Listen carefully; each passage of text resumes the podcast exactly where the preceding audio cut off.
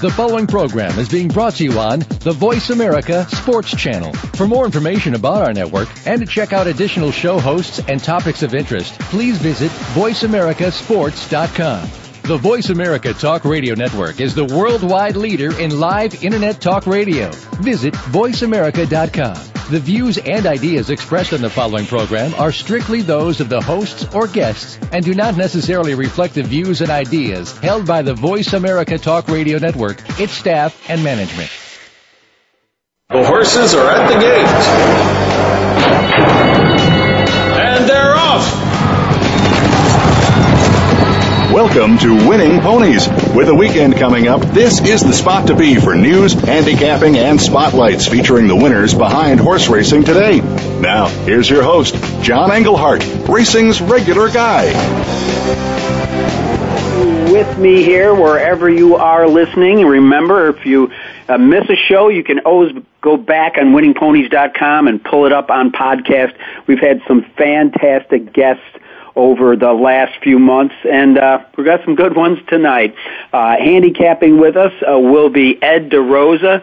Uh, Ed, an award-winning uh, writer when he was with the Thoroughbred Times, uh, is now switched over strictly to uh, handicapping services. Uh, ran into uh, him at the races the other day, and he said, "Hey, when are you going to have me back on?" And I said, "How about Thursday?" So Ed DeRosa will be breaking down the races with us, and we've got some fantastic stakes races uh, to look at this week. Of course, uh, the return of Union Rags is probably the top story, and uh, I'm sure on an international basis I'd get some argument because a lot of people are looking at the Dubai World Cup and uh, what a sensational field that brought together. I never saw a field that had so many multi-million dollar horses in it. And of course, America is going to be well represented. And then uh, with us on the first part of the program is going to be uh, William Willie Koester, uh, who uh, is not only an Ohio racing commissioner, but he is also the uh, commissioner for the International Association, uh, Racing Commissioners International. So uh, he's got some interesting views on where racing should be headed. Uh, might be a little controversial. It'll be very interesting. He's a great guy.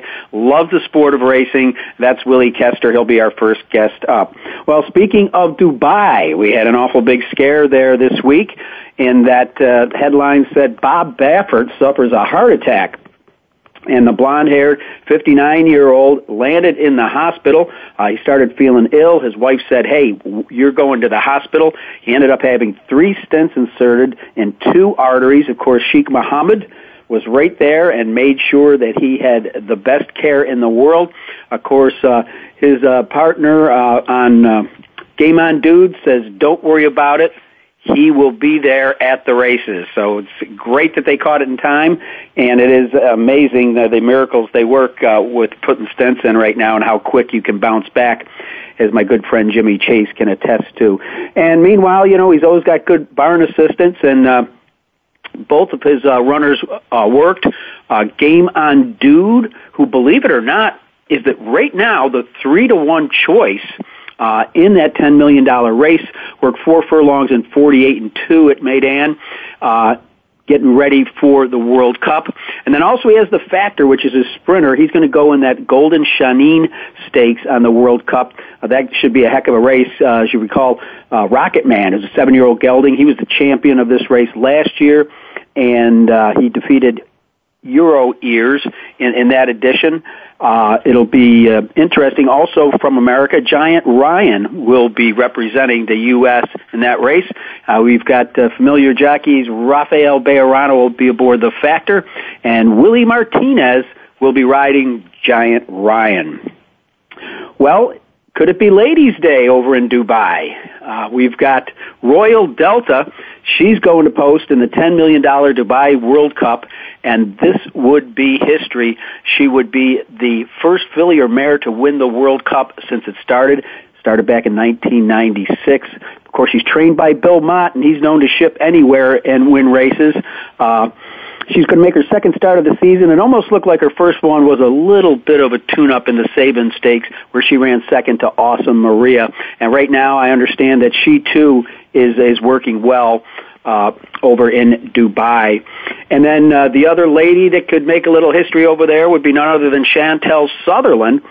Of course, she's going to be on Game on Dude. Drew the outside post. A lot of people think maybe that's not too bad in a race as long as this, but Game on Dude will be piloted by Chantel Sutherland and she would become the first woman rider to win uh, one of these major races in Dubai. On the other hand, it could be Ladies' Day or it could be Irish Eyes a Smiling. Worldwide trainer Aidan O'Brien is going to send out uh, quite a few hot horses. Uh, one of them, So You Think, horse who's won 12 of 20 lifetime starts, eight Group 1 victories. And as you recall, uh, he had uh, his son in the saddle for a Breeders' Cup win down at Churchill Down, Joe O'Brien. I guess he didn't pick up all the weight everybody thought he would. Joe O'Brien will be riding for his dad. Uh, so, uh, listeners of Winning Ponies, you like to make bets, right? Well, you might want to find a track where you can get a hold of the fairgrounds on on Friday. This is this is this is no joke. They had to cancel last week and they were going to have night racing anyhow on Friday, so they moved the card over. So now they're going to have an 18 race program, and yes, they decided to put on a pick 18.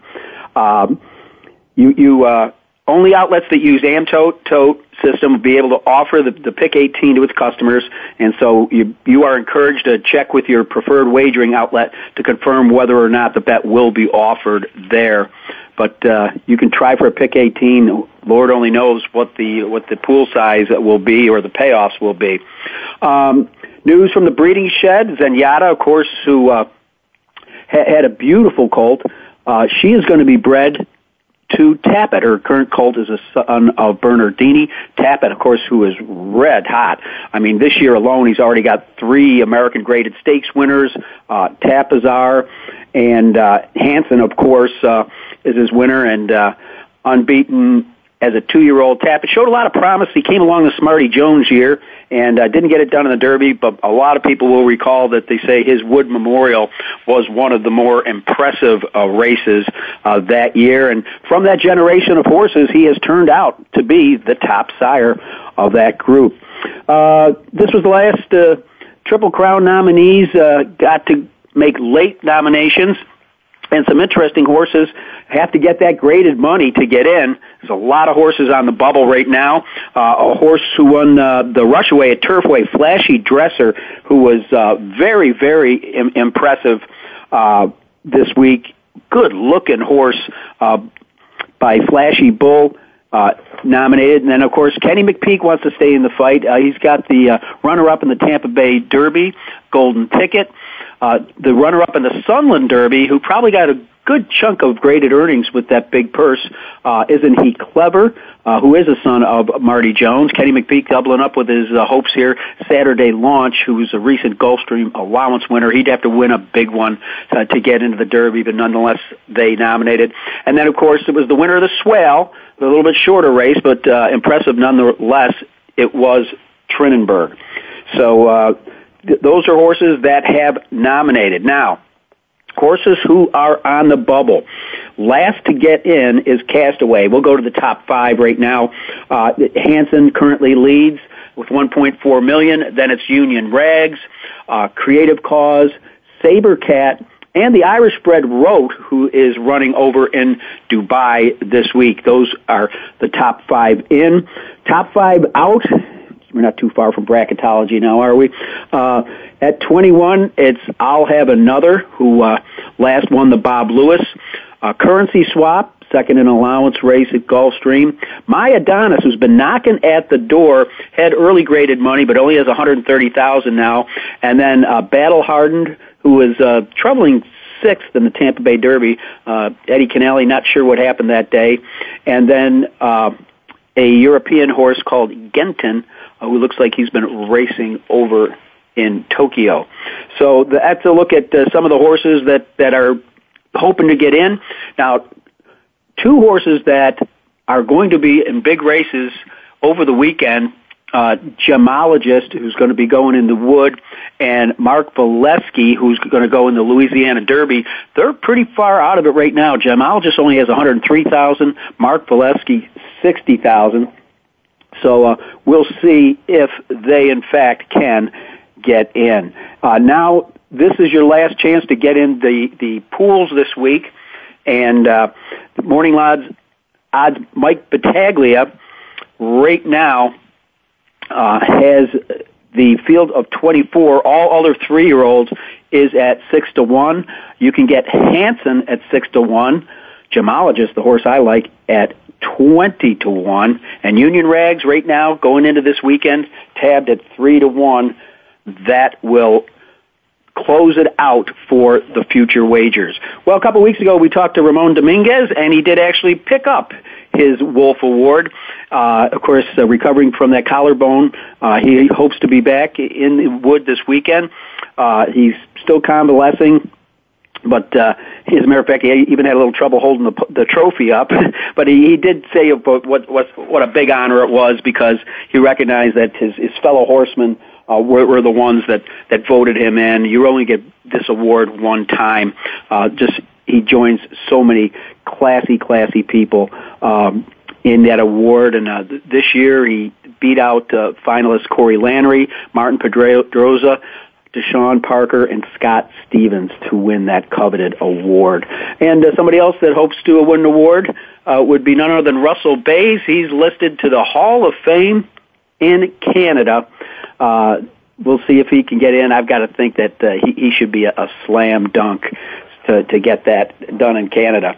Um, we've talked uh, months ago to our friend Chris McCarron, and Chris, of course, uh, has has headed up the riding school in Lexington National uh, Racing Academy.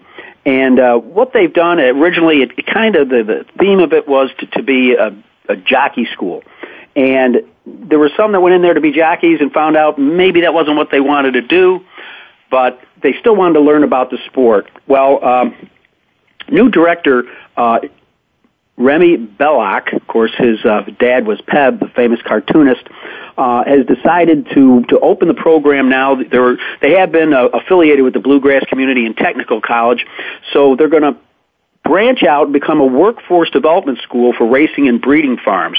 So the, the 54 students that are enrolled in the jockey school uh, will be prepared to be everything from exercise riders, grooms, with the new emphasis on horsemanship skills, racehorse care, and barn management.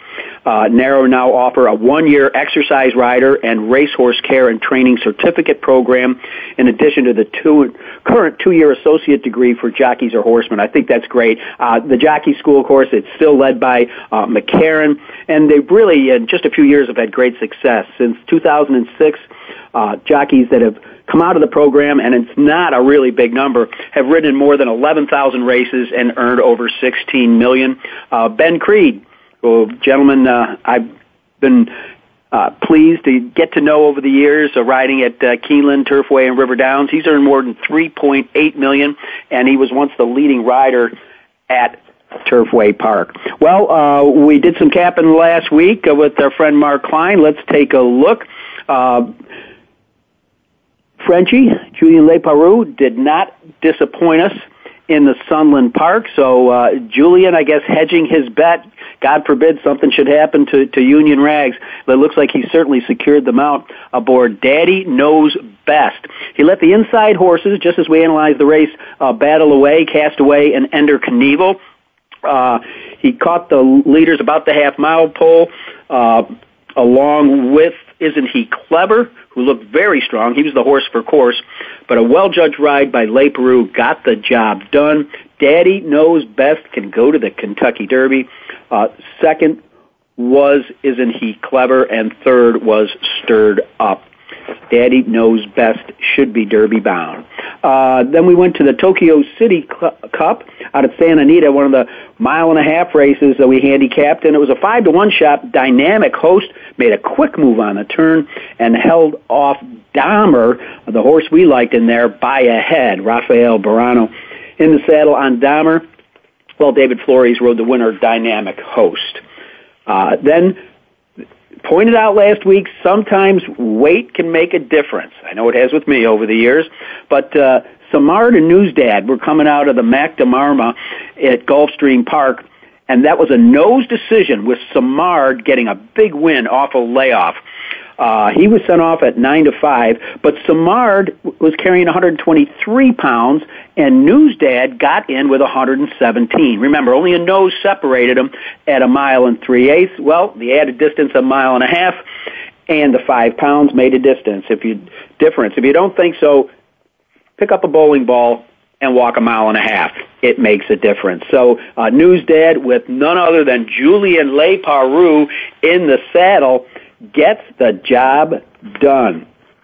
Uh, then it was on to look at the uh, the three-year-olds in the Vinery Racing Spiral, and this just put in the tape from last year is all you need to do because it was Graham Motion with a Team Valor horse uh, that was uh, purchased, and came in here. This one off a maiden special win. John Velazquez was in the saddle. Now he was in the saddle aboard Animal Kingdom on Derby Day, but he wasn't aboard him uh, back in, in the uh, the Vinery Spiral. He was up to that day and went the day well, went the race well, going three and a half. Uh, the purse a half a million dollars. Got to guess that he punched his ticket. Very interesting to see what horse Johnny V lands on in the Kentucky Derby. Uh, hats off to Graham Motion. He's just had a sensational run over the past several years. Well, that's pretty much a wrap up of um, of the races we handicapped. One race of note, a horse by the name of In Lingerie won the Bourbonette Oaks, and I think you can look for her in the Kentucky Oaks. She won very, very impressively. And who was in the saddle? None other than Johnny V. Well, that pretty much uh, rounds out news of the world and a look at our racing from last week. And right now we're going to take a brief break, and when we come back, we're going to talk to the head of the Association of Commissioners International, the one, the only, Willie Koester.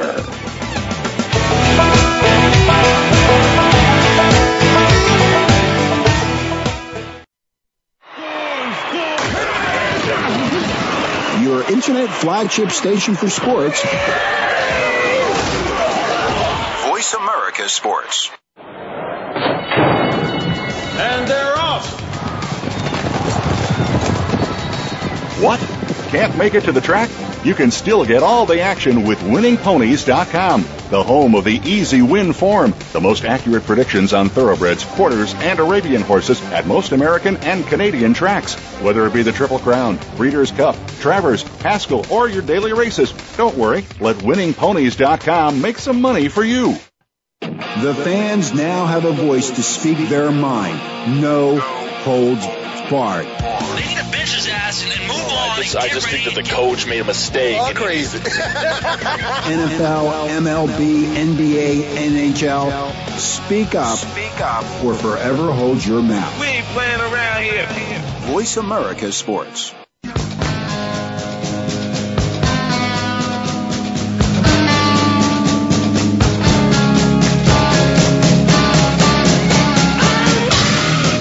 You're tuned in to Winning Ponies with your host, John Englehart. Got a tip for us? Need a tip from us? If you want to talk with John or his guests, the phone lines are now open toll free at 1 888 346 9144. That's 1 888 346 9144. Or you can send an email to show at winningponies.com. Now, back to Winning Ponies with John Englehart. All right, and with me right now is a gentleman I first knew as, as an Ohio State uh, racing commissioner, uh, one that has now moved up with the Association of Racing Commissioners International. Uh, his name is William Koester. He doesn't care if I call him uh, Willie. Uh, he got a appointed in 2008, reappointed in 2009, and served as the chairman of the Ohio Commission uh, from 2008 to 2011. One of the things I love about Willie Koester is that he reminds me uh, of another great Ohioan and Cincinnatian who amazingly held the same positions. Uh, both of these guys uh, brought passion to the game. Uh, they followed the sport live. Uh, they both owned horses, and I know they both enjoyed the, the, the challenge of handicapping. And Willie, I'm speaking of the late great Norm Barron. Thank you, John. It's good to be with you. Uh, what a what a fine gentleman. Uh, I, I don't know anyone that doesn't hold Norm in the highest regard. Uh, rest in peace, Norm. I, I tell you, a finer man I had never met. Yeah, he really was a class act. I, I, I first met him before he was on the commission, and uh, Jim Morgan uh, was was training for him, and uh, oh, it was something Peggy was the name of the horse. First time starter, win, breaks her maiden, first time out in a stake. So he was a pretty happy guy after that race. But you, you Norm, much like you, Willie, I'm, I must say, I would see him at the races. I would see him enjoying the races. Um, you know, and that's one thing I love about bumping into you. I, I don't think I've been in the paddock of a major racing event in the last couple of years where I haven't turned around and, and, and seen you. Uh, so well, I, I know that you, you have a genuine, uh, lo- love of the sport, which is why I'm sure you are where you are. What, uh, what was your background in racing though? I mean, did, did you get, get hooked into it as a kid in Cincinnati? Actually, yeah, I grew up on the west side of Cincinnati and, uh, I had the original single parent. My mom was great we had five kids and uh and uh, we were poor and uh she was a fan of horse racing and uh she would uh on the weekends every now and then she would it was a cheap day the kids got in cheap and or I believe it was free back then. And we'd go to River Downs and uh she taught us about the daily double. You know she always liked to bet the daily double. And uh I, I tell the people in Ohio if you know if you if you walk march 20 kids through a barn you know, 12 are going to say it smells in here, get me out of here, and four of them are going to say, well, this ain't too bad, and then probably four more are going to say, I'm not leaving. And I guess I was one of those I'm not leaving guys. I love that. uh, so, so you, you got a love for the game at, at an early age. Now, uh, what did you do professionally through the years that, that, that eventually got you to the racing commission? Actually, what I did, uh, racing commission jobs, uh, it's actually a bit awkward and embarrassing to tell you this, but racing commission jobs are political. You know, you are a friend of a friend of the governor, you're the governor's brother-in-law's next door neighbor or something to that effect. Well, I happen to be the business manager of the Plumbers and Pipe Fitters Union in Cincinnati, Ohio, and that was the largest plumbing and pipe fitting union in Ohio. And when I retired at the age of uh, 56, I uh, the the locals in Ohio asked me if I would like to do their lobbying work. So I consequently unions are most of the time with Democrats. We supported Governor Strickland, and when Governor Strickland was elected, at that time the chairman was a friend, Charlie Luken, former mayor of Cincinnati, and uh, Charlie was offered a very nice job, so he had to resign and I, I kind of think because of my relationship with Charlie, he put on a very good word for me. And plus I had known the governor, so the spot was open and they said, hey, you're the new chair of the Ohio State Racing Commission. And certainly it was a thrill for me, especially loving the sport as much as I do. Well, you're also uh, one of the, the heads of the Association of Racing Commissioners International. I'm wondering, uh, what's the perspective? Uh, what are the, the likes and differences between being a state commissioner and being associated with the Racing Commissioners International? Well, the Racing Commission International is comprised of all the different entities in North America. And so when I was chair, I would go to the, the RCI meetings and you meet people and you discuss the horse racing, what's going on at that point in time. And I met the people and uh, uh, got to be good friends with them, and and they understood how much I enjoyed the sport. And uh, actually, at that time, the executive director of the racing commission in Kentucky was a, a delightful lady named Lisa Underwood, and. Uh, and, and as everyone knows, Kentucky is the bastion of horse racing here in North America. And Lisa nominated me, and uh, I, I think Lisa had enough juice that when she nominated me, no one else ran against me. I was like, like unopposed, and so I was kind of like, okay, you got the job by acclamation, and so I, I have the wonderful opportunity of working with some major racing states, whether it be you know John Sabini in New York or the the people out in California. It just uh, it, it kind of it kind of started that way, and uh, so I've had the job for probably 11 months and I will hold it for another month, I would say. And, uh, and then it will be passed on to, I believe John Sabini is next in line. So, uh, I will be delighted to hand it off to him because I know it will be in good hands. Well, obviously, the, the sport of racing, probably from state to state, the, the, their challenges may may change a little bit. But Willie, taking a step back and, and, and looking at it from, from your perspective, what in your mind is the biggest challenge that our sport faces right now? Uh, you know, John, it, that's a great question. And I don't think there's anything that compares with right now what we are doing is, you know, we're getting all the slings and arrows headed our way and we're watching our fan base shrink. Uh, our problem is we are rearranging the deck chairs on the Titanic. What we need to do is, if somebody said, what's the best thing that can happen for horse racing? My first answer would be, fire Willie Koester. And what do you fire mean by that? everybody. Yes, imagine that. Fire everybody like Willie Koester. Uh, what, what, what needs to be done, we are the only sport that I know of that doesn't have a chairman, president, uh, you know, a Roger Goodell type person uh, that's in charge. What happens with us is we are we our laws and rules change from state to state. We have the, the drug situation is just embarrassing. Uh, what happens is uh, a, a trainer will get a positive in one state, he'll jump to another state, and it's just uh, it, it's just a mess. I, I hate to say that, you know, because I love the sport so much. And uh, I don't know. I'm sure you know you follow this probably even closer than I do. And uh, just recently, uh, the Graded Stakes Committee, I was very disappointed to see them fold up on their their rule that they were going to have no race day medication on two year old graded stakes races. And uh, I think that was a big mistake. Uh, I think perhaps they would like a do over. I don't know, but uh, uh, our sport today, and this is awkward and embarrassing to say, 38% of the people in America believe that this sport should be abolished today. And, and there's no other sport that you can name that would be like that with maybe the exception of bullfighting, I guess maybe in Spain. But, uh, no, we are not thought fondly of in, in the spectrum of American sports. Well, it's sad because, you know, if you go back about 25, 30 years, racing in attendance was second only to baseball. Oh, it was it was the sport. I mean, there'd be sixty thousand people on at Belmont Park on a Tuesday afternoon.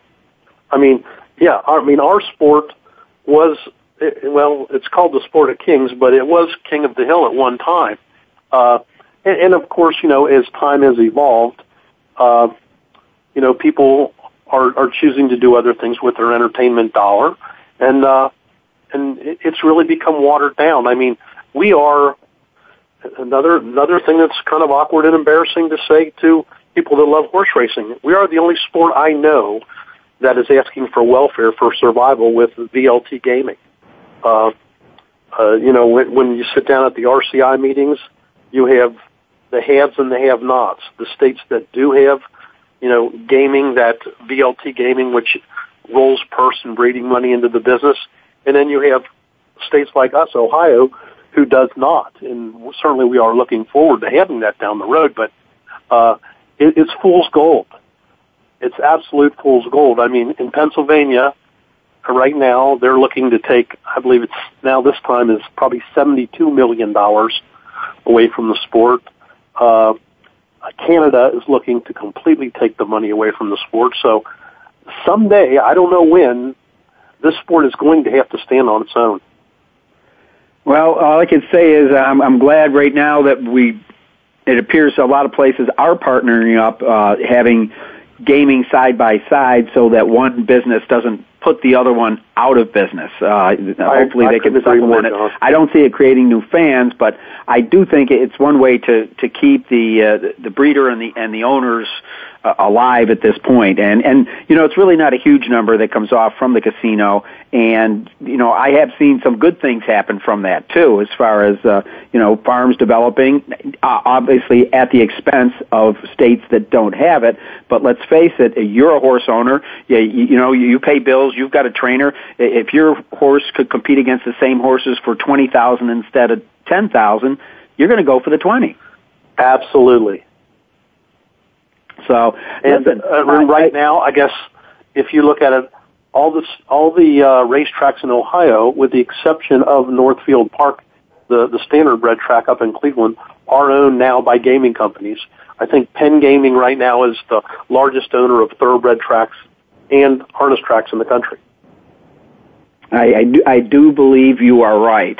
Well, one thing I'd like to see from, uh, you know, obviously it's driven by handle, and, and I just want to touch on this for a second. You talked, and you, you stole my next question about a national racing commissioner. This may drive you crazy as a guy that likes to watch the races and maybe bet on them now and then. Is why can't we, some entity, coordinate post time for major stakes races. Last week I watched two graded stakes races go in the gate at the same minute. There's not that many of them. Don't you think somebody could coordinate this better? Because obviously if you've got a, you know, if you can watch a really good stakes race and then you've got six or seven minutes to, to handicap the next one that's coming up at whatever track you like, it's going to benefit the parimutuel pools. Oh, uh, John, I couldn't agree more. You know, if, if there was a, you know, a, a league commissioner that all that stuff could be put in order. I know Keeneland goes to great lengths to try to avoid that. You know, they'll they'll move their post time from you know one at one five to one at ten to one fifteen, depending on the races. I you know, and and especially with these Derby prep races, which, like you said, it's frustrating. I mean, because you know you will have the uh, the bluegrass stakes in the wood, and then you will have then you run over to another TV and you try to watch the Arkansas Derby a little later. That is very frustrating.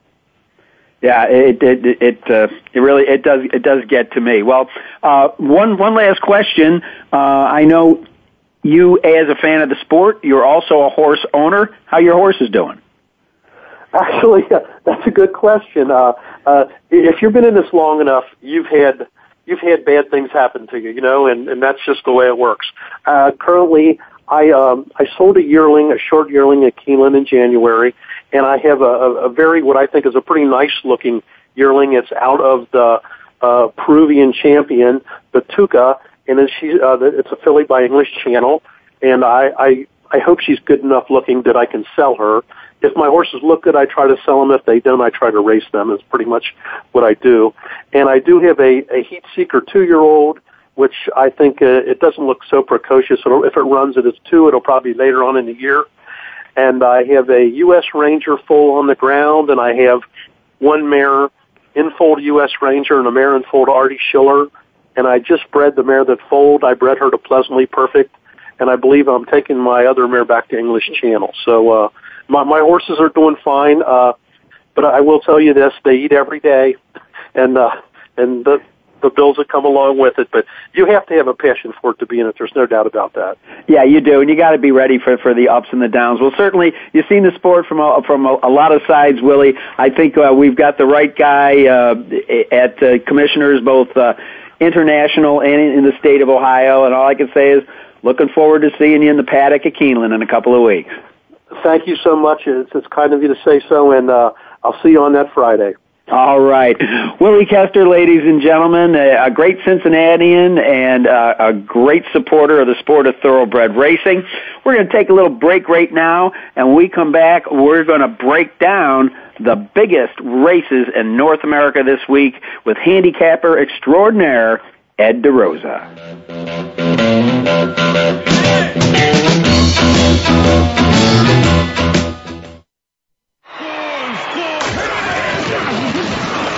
Your internet flagship station for sports.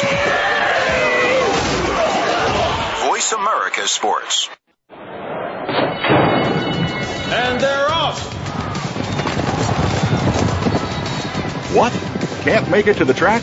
You can still get all the action with winningponies.com, the home of the easy win form, the most accurate predictions on thoroughbreds, quarters, and Arabian horses at most American and Canadian tracks. Whether it be the Triple Crown, Breeders' Cup, Travers, Haskell, or your daily races, don't worry. Let winningponies.com make some money for you.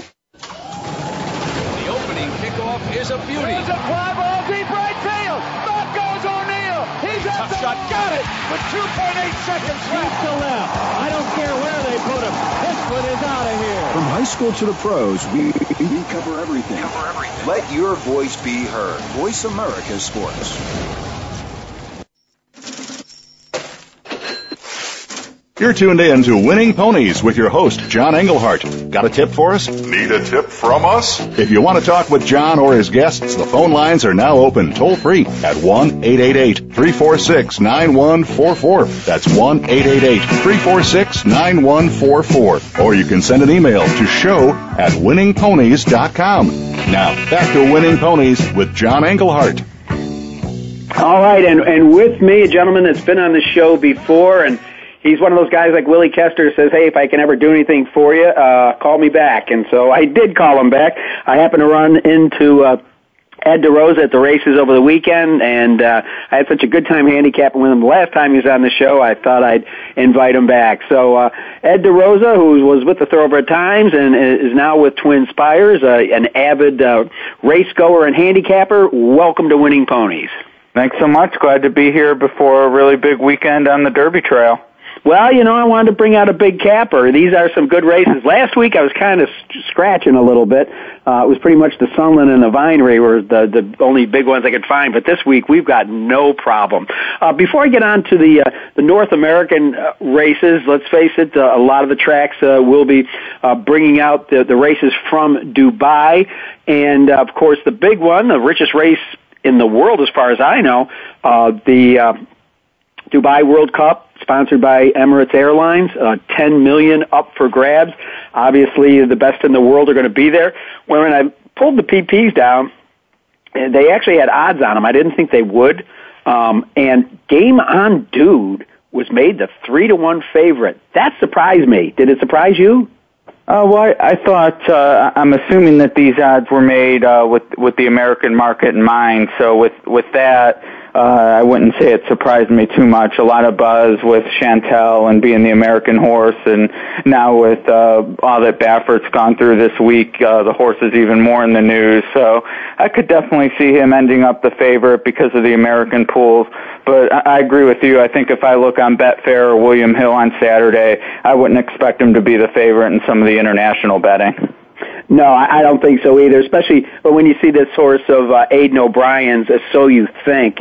I mean, uh, that that horse has just been awesome and has been you know tussling with. Uh, uh, I think he's got eight Grade One wins uh, to him. He made 20 starts. He got 12 victories, seven point five million dollars. Now I'm not surprised to see that a lot with the Japanese horses because of their inflated purses. But I, I got to give a tip of my cap to the Smart Falcon. He's made 33 lifetime starts, has 23 wins, and he's bankrolled 11 million. Yeah, that's uh, not a bad career, and he, he's a seven-year-old uncut horse, so uh, his owners must really enjoy the the game not to have sent him off to stud with uh, what he's accomplished so far, uh, and certainly, uh, you know, based on the win streak he's put together, I have to think he's at least in the mix against these. But but I think you were right to start with. So you think uh, disappointing sixth uh, on the dirt at Churchill, but uh, a, a little bit of trouble there. But clearly his international form uh, talks the talk among these. Hey, and I guess Joe O'Brien didn't pick up the weight everybody said he was gonna. He's riding for his dad, and so you think. Yeah, well, uh, the benefit of these uh, big classic type races, or you, you get the 126 pounds. So I'm not sure how much uh, weight he's up to now, but even uh, even if he's up to like 122 or 124, which would certainly be an unrideable weight in American racing, uh, he'll still need a couple lead pads in that saddle. Well, he, that was that was a great story uh, at Churchill Downs uh, this year in the Breeders' Cup. Of course, I'd be remiss if I want to just mention one more horse that's in this race. Uh, uh, Bill Mott brings over Royal Delta after her purchase for eight million dollars. What do you think her chances are?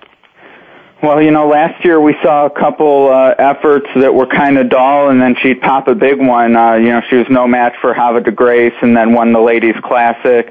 I have to say I was pretty disappointed in her run against Awesome Maria, even though I thought Awesome Maria was more primed for that race anyway. But but she just wasn't competitive at all. And while the the pattern clearly shows she can jump up second off the layoff, uh, I find that I, I'm assuming she'll be way over bet in the American pool. So she's a horse I'm definitely looking to beat. Okay. Well, uh, let's go right now to, to a, a horse that I don't think you can get past in, in this race, and I'd be uh, floored if I if, uh, if if I don't think you you you you believe that this is the horse to beat. And of course, we're going to go to Gulfstream Park. It's a mile and an eighth, so there's going to be you know distance challenges for everybody in the field with these three year olds. Uh, every single horse is nominated the Triple Crown. The horse, of course, I'm talking about may be the best horse in training right now, Union Rags. Yeah, I, agree with you. The conversation, not only for the Florida Derby, but pretty much uh, the excitement you can expect this weekend starts and ends with Union Rags. Uh, a lot of people even already talking about how big a favorite he'll be uh, in Louisville for the Derby and whether he can go on from there and win the Triple Crown.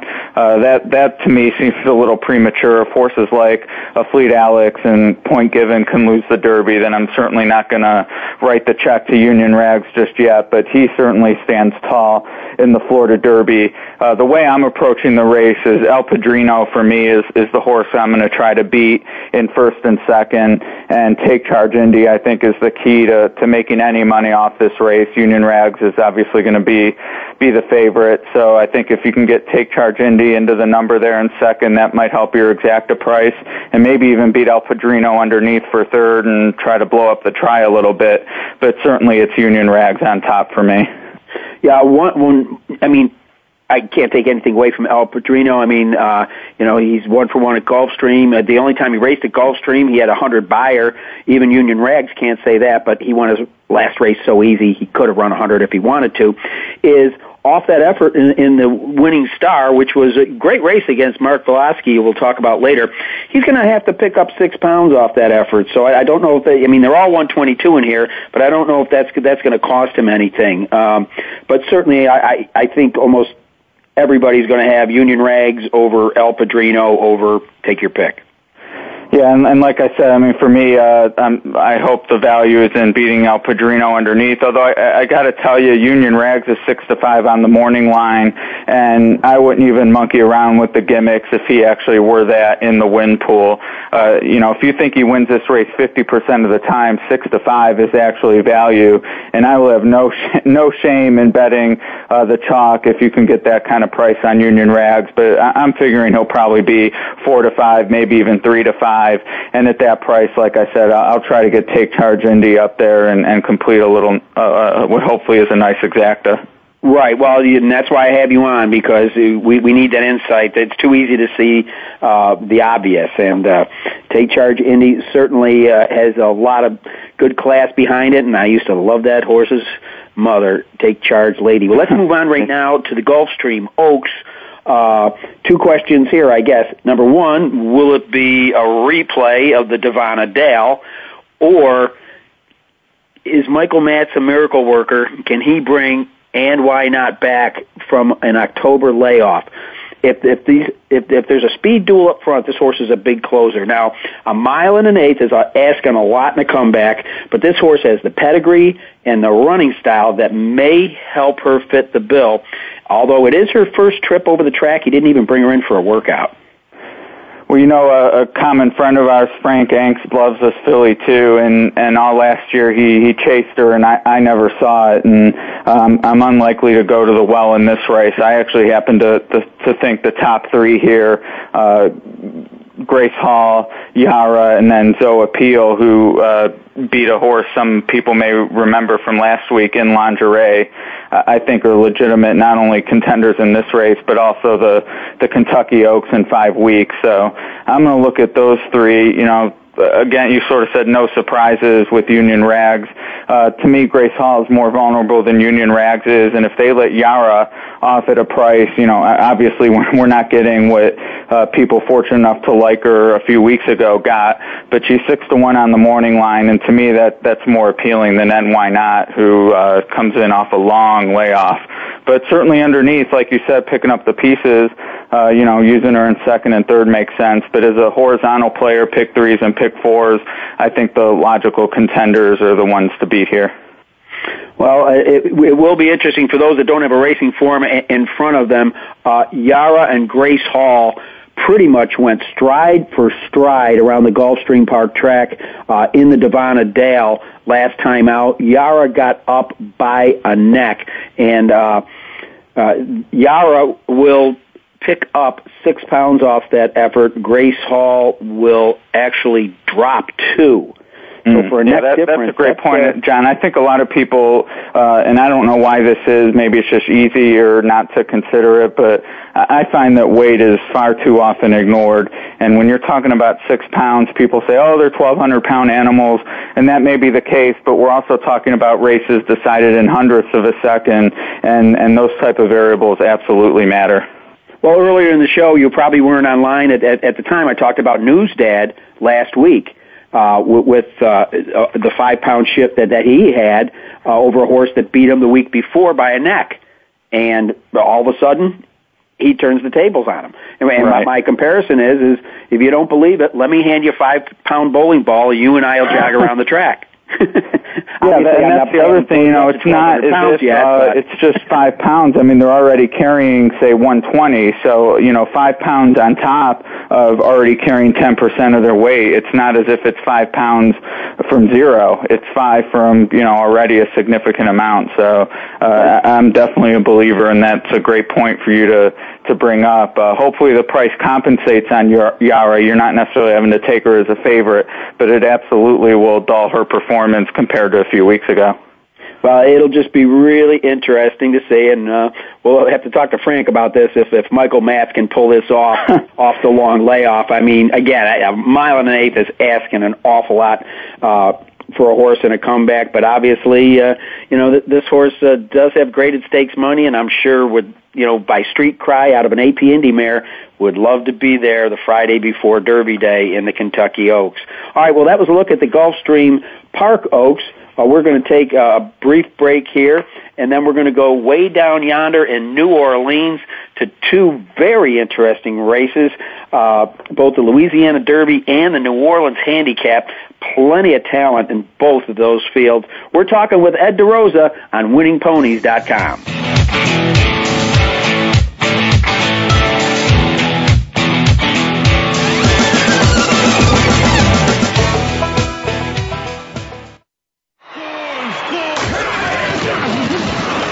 internet flagship station for sports.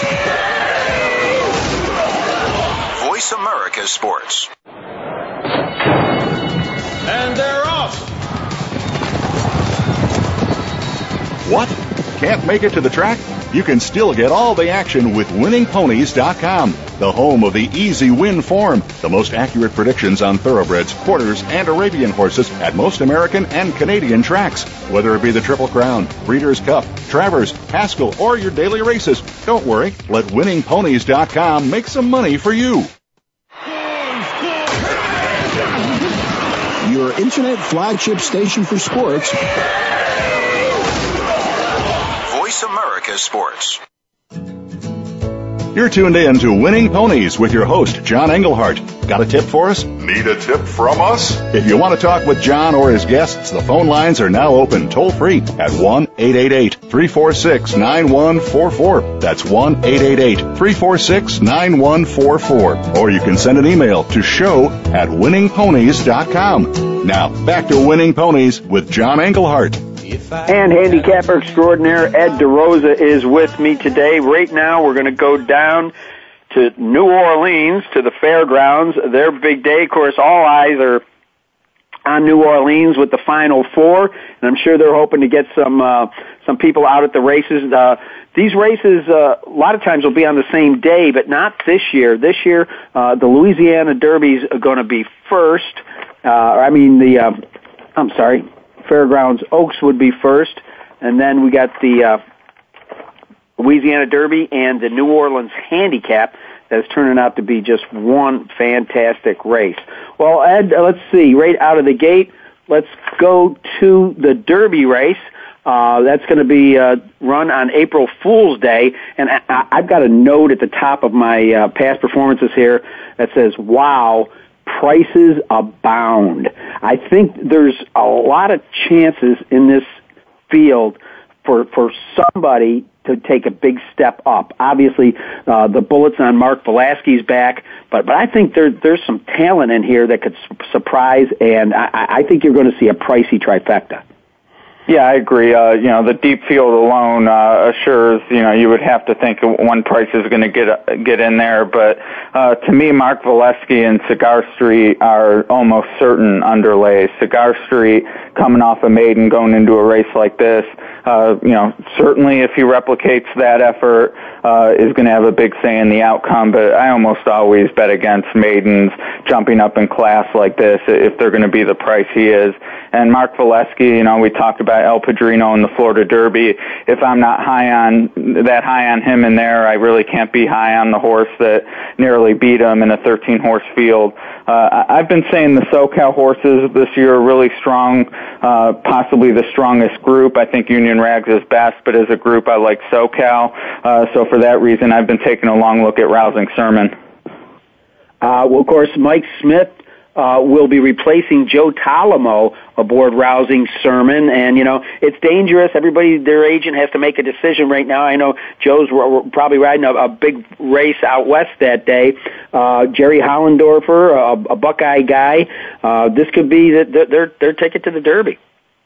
Yeah, I thought uh, Rousing Sermon's just been way too far out of it in his last two races, and and he's closed. Uh, you know, he's he's made a run. It's not like he's been completely dull.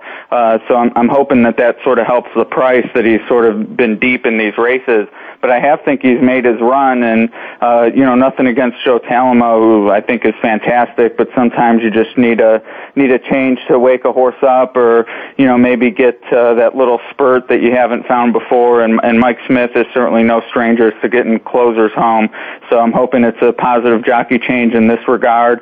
And you know we've seen plenty of horses ship east from the west coast to get the money, especially at fairgrounds in Oaklawn. So uh, looks like a lot of signs are pointing to yes on this one at a decent price. Now, I, I, I don't have uh, any, any odds in, in front of me on Rousing Sermon. Do, do you at this point in time? Uh, well, yeah, the the morning line on him is Let's see. Cigar Street seven to two. Rousing Sermon is six to one, and in a thirteen horse field, uh, I'm actually hoping he ends up around eight to one because I think Mark Valeski and Cigar Street will take a little more money than their morning line indicates. So at, at eight to one, I'm definitely a buyer on Rousing Sermon. Well, uh, obviously there's there's a couple others that that need to be looked at. I mean, you did talk about Cigar Street just to let everybody know. Uh, this is a horse that's only made two starts, but the last one at the fairgrounds recorded a 99 Beyer and won by 13 and three quarter lengths. Uh, it's a, a, a son of Street Sense out of a deputy minister mare, so you know it's, it's got it's got some legit connections. Then, of course, uh, Dale Romans is coming in with this Gotham winner that's a devout stretch runner and uh, has really been, uh, you know, training pretty strong. Um, and then you've got uh, this time of year. How many times have you seen horses like Windsurfer, where Todd Pletcher and Velazquez team up with, with a horse that looks like it's trying to play catch up, but may have all the talent in the world?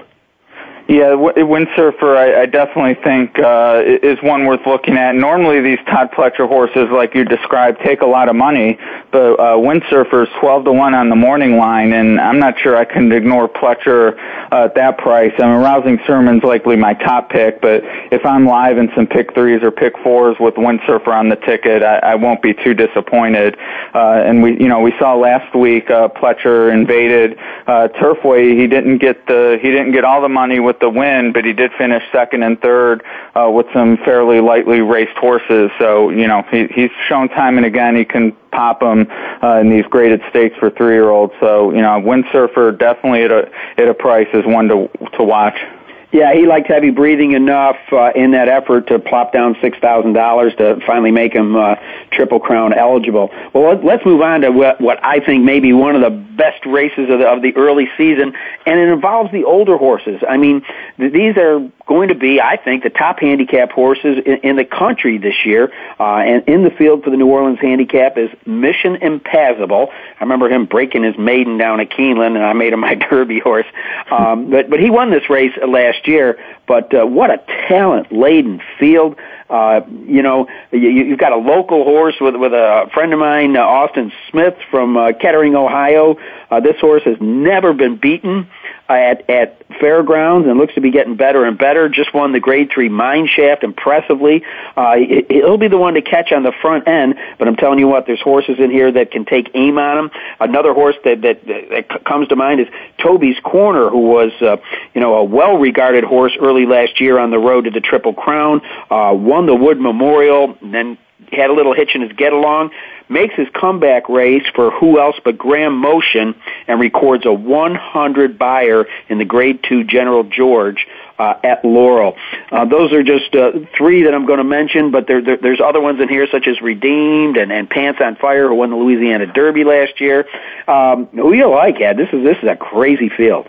Yeah, I actually uh, you you mentioned among your three uh, probably the horse I'm going to pin most of my hopes on on the day, if if not the weekend. I I really love Toby's Corner coming into this uh, and at the price. One thing I found with Graham Motion is he is a he is a trainer that when he calls a shot, I really pay attention. And pretty much immediately after that comeback race at Laurel, uh, he's been targeting this race and has just exuded confidence in how Toby's Corner has been training, uh, not only before the comeback but also since. And you know, six to one to me on, on a horse that has this kind of talent. He beat Uncle Mo in the Wood Memorial and has just shown he's fast enough to win this. I'm I'm really looking my chops to to get this kind of price on a horse that I think could end up being the favorite in races like the Whitney later on this year. I, I'm really high on him, and uh, like I said, he's pretty much probably going to be my best bet of the day, if not the weekend.